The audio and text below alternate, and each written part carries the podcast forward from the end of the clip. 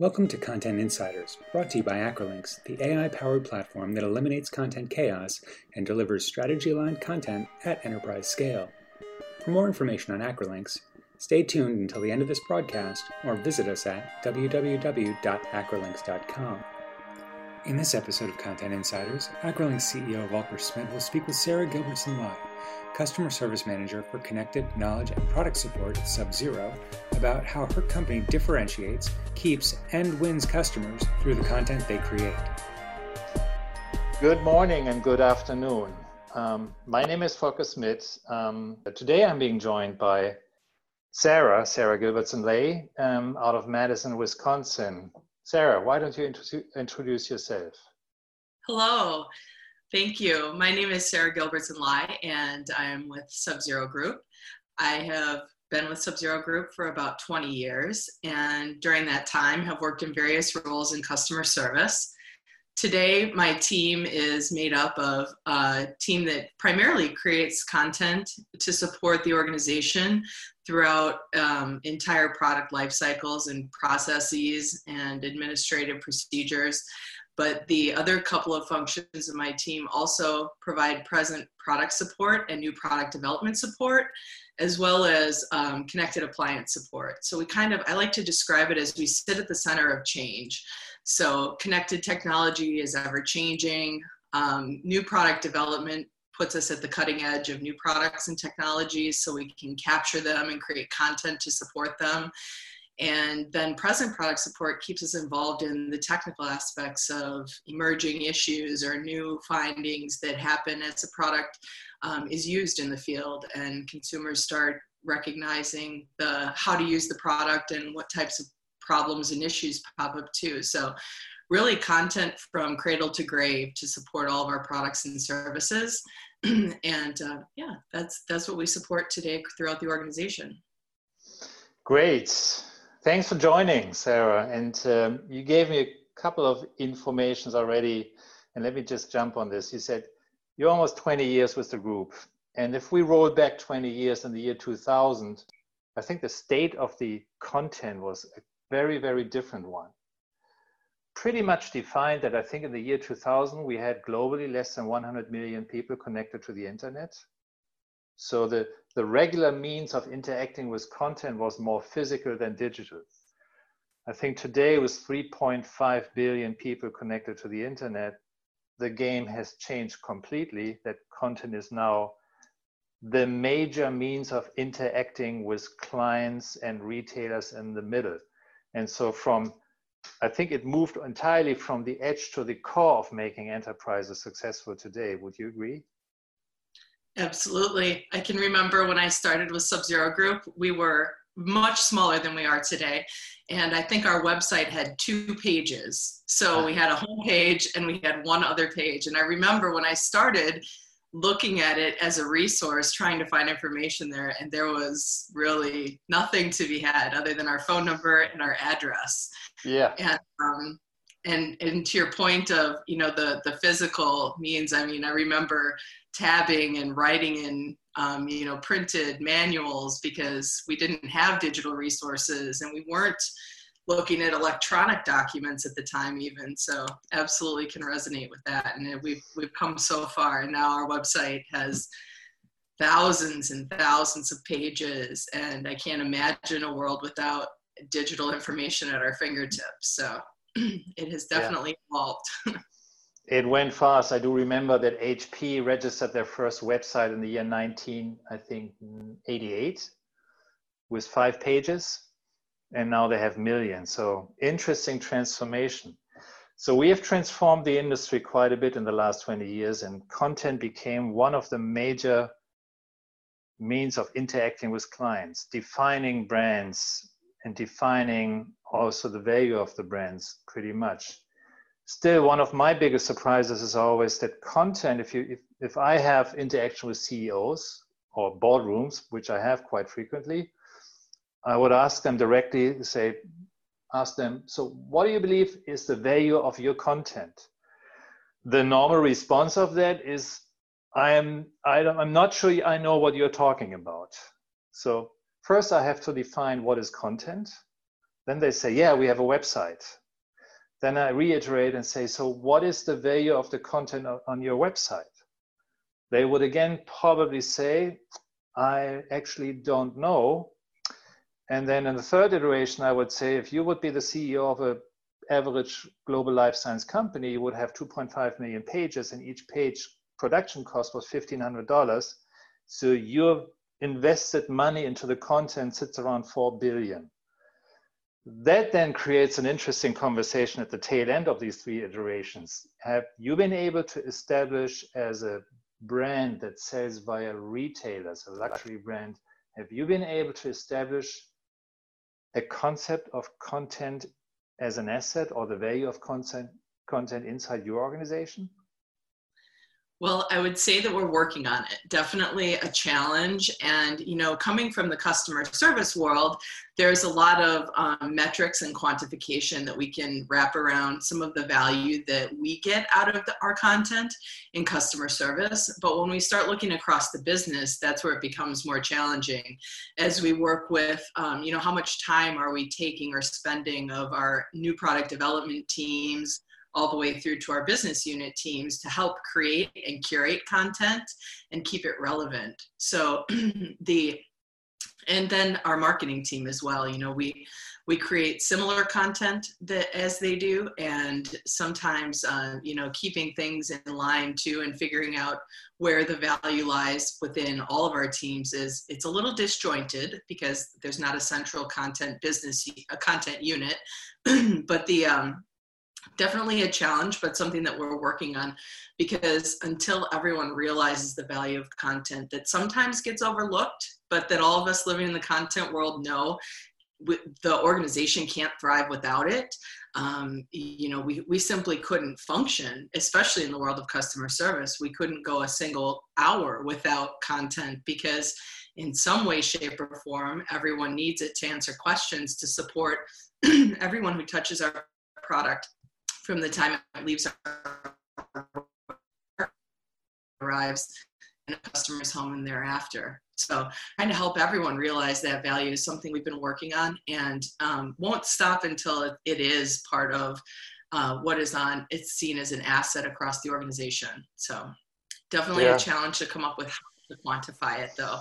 That if anyone has a magic formula, I would be happy to pay for it and sign up for it. It's uh, one of those things that you know there's so many different places and areas where you can capture some value but really quantifying it in a way that's reusable and consistent has been it's really challenging.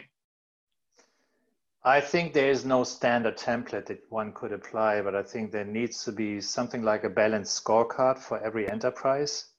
Because there's sometimes there's a viewpoint on content that is being defined as the cost or the speed of creating it sometimes it's being defined more from a performance angle. So, how much content is being consumed by the outside world and how frequently?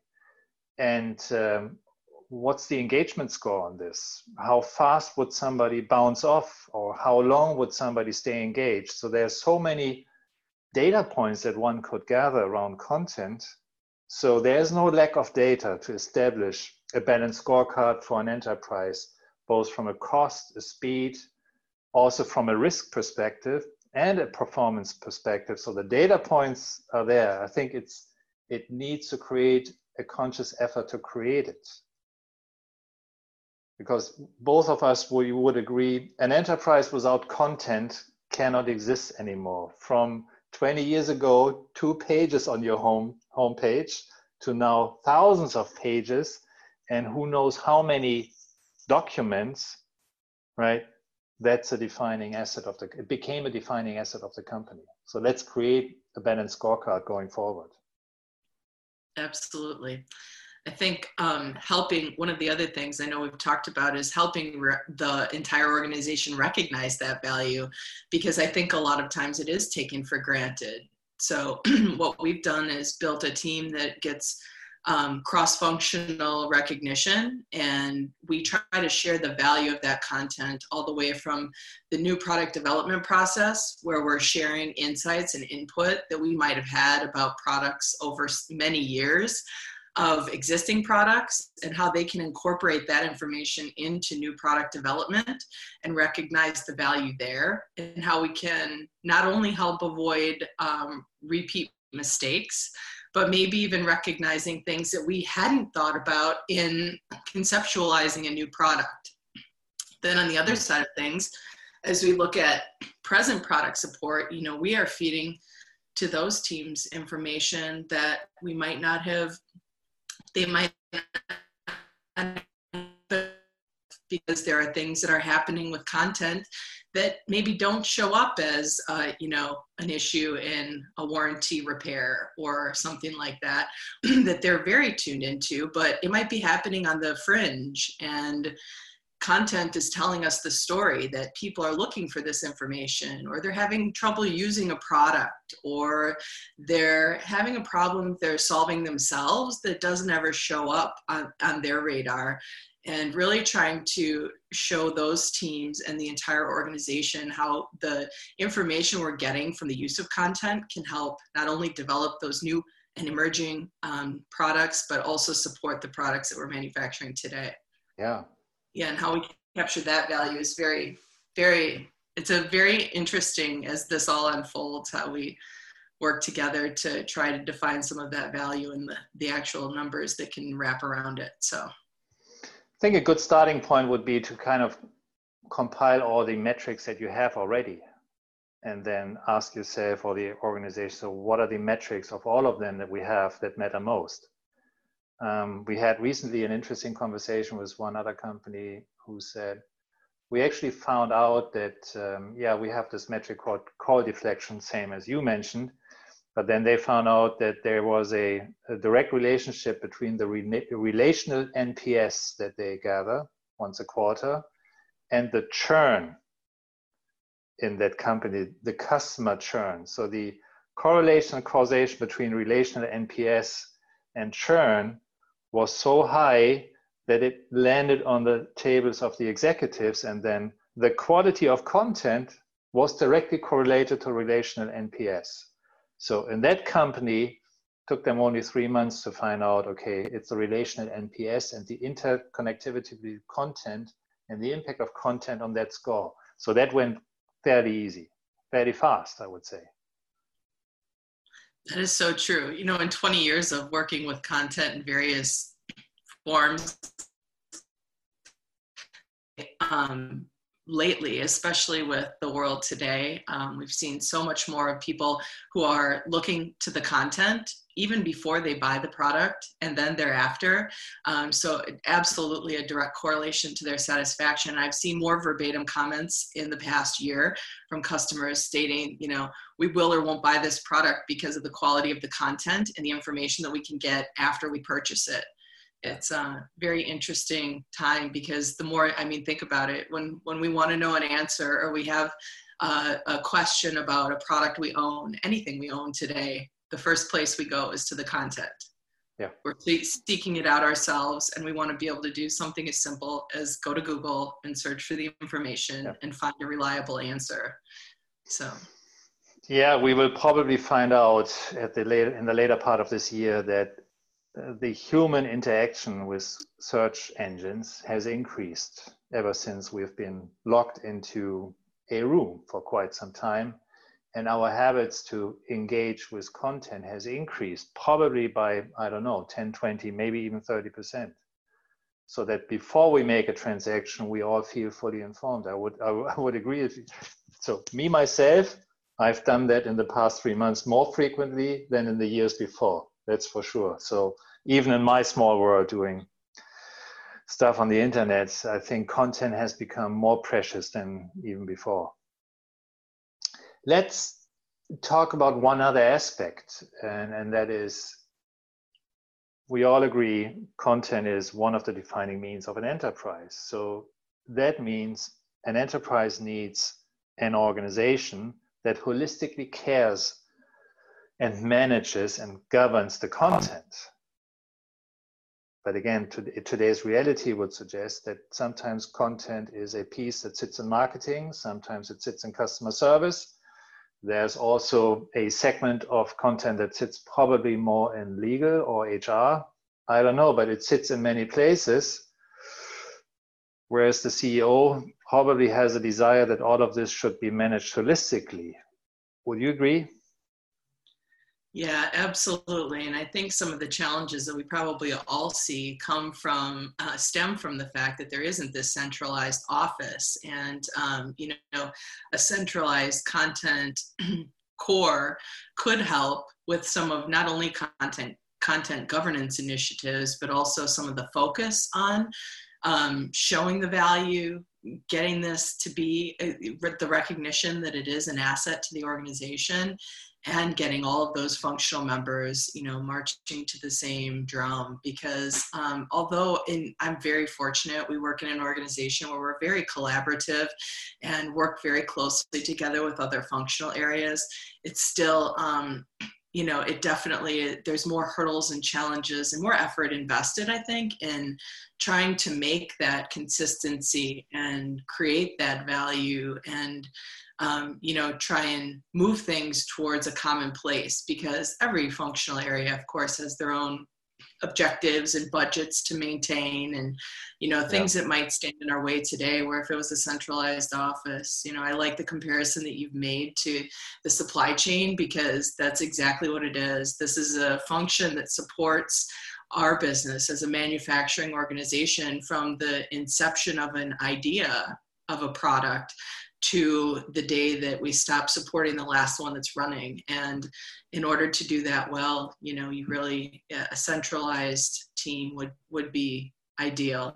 Um, like I said, we do we do well with what we have today. I'm lucky. We we have a very um, supportive and cross-functional organization and the way that we built our team to to be part of that new product to present product support and stay at the center of change really helps us but yeah, it definitely presents some challenges too, working separately. There's other teams creating content. And um, when you have that, you know, everyone kind of has their idea of governance and who should own the con, what content. And yeah. Last question I have, or last part of the interview is uh, we have the year 2020, and it's an, by all means, a defining year. So let's look forward the next five years and ask ourselves so what are some of the breakthrough things that can happen to the content industry in the next five years? When i look at it quite frankly i look at it and say wow there's so much going on. Um, video is content today. Well definitely audio is content but then you have voice assistants you have HoloLenses coming up uh, you have all kinds of content delivery mechanisms and sometimes that looks even overwhelming to me say wow the content organizations have to cope already with so many things internally but then the evolution of the consuming element is at such a high grade. What are the three defining things that you're looking at for the next three to five years that will be coming down your way yeah, I think that one of the things for sure is trying to tie the use of content to that end consumer so that we can not only understand what they're looking for as early as they start shopping for an appliance all the way through their customer journey, um, but also to start customizing and tailoring to that specific person exactly what we know they need based on the use of AI to understand that type of customer right? Because today I can't tell you about a customer who went to our website and started searching for an appliance all the way through their ownership experience, right?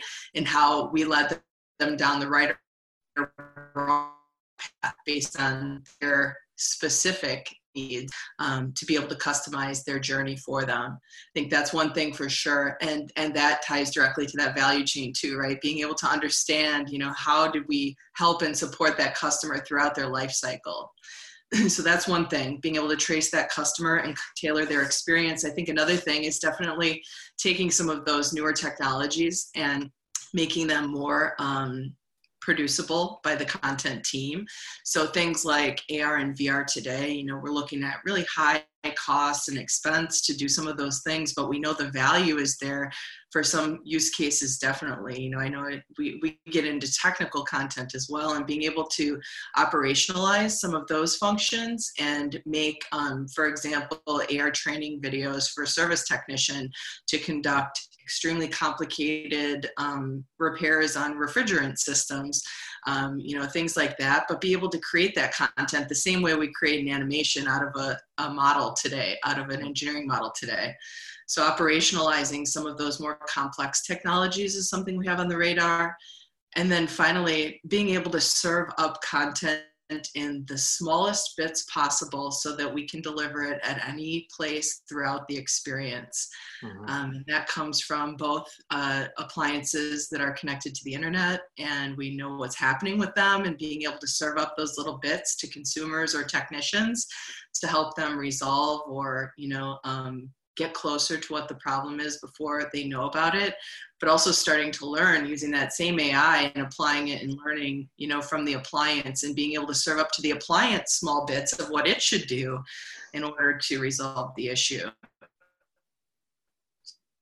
Content can support the translation of that appliance to anybody.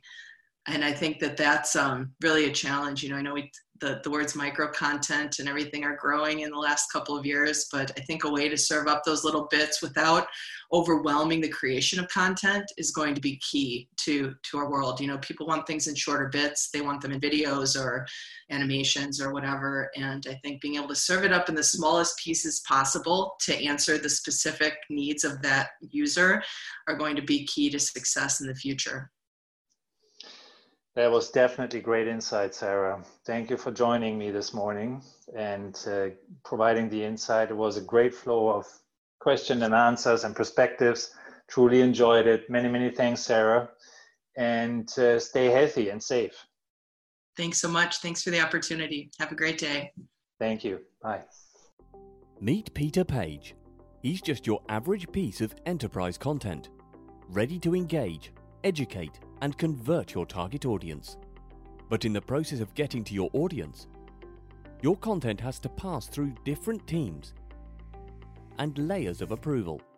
If your enterprise doesn't have a practice of active content governance, things can get messy. Content chaos happens when your content has a different style, tone, or terminology depending on who writes it and where it is written.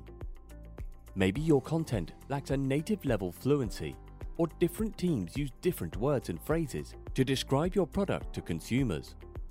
Content chaos slows down your content release schedule, impacts your budget, your brand awareness, and your revenue. That's where Acrolinx comes in.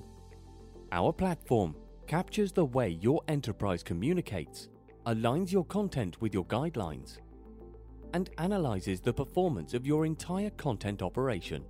We're an AI powered platform that solves content chaos and delivers strategy aligned content at scale. It supports development and product teams to write fluent, simple documentation and UI strings with maximum efficiency. Helps your marketing teams write consistent, engaging content for different target audiences across different channels and gives customer success teams more time to create knowledge articles and support content that customers can find and understand.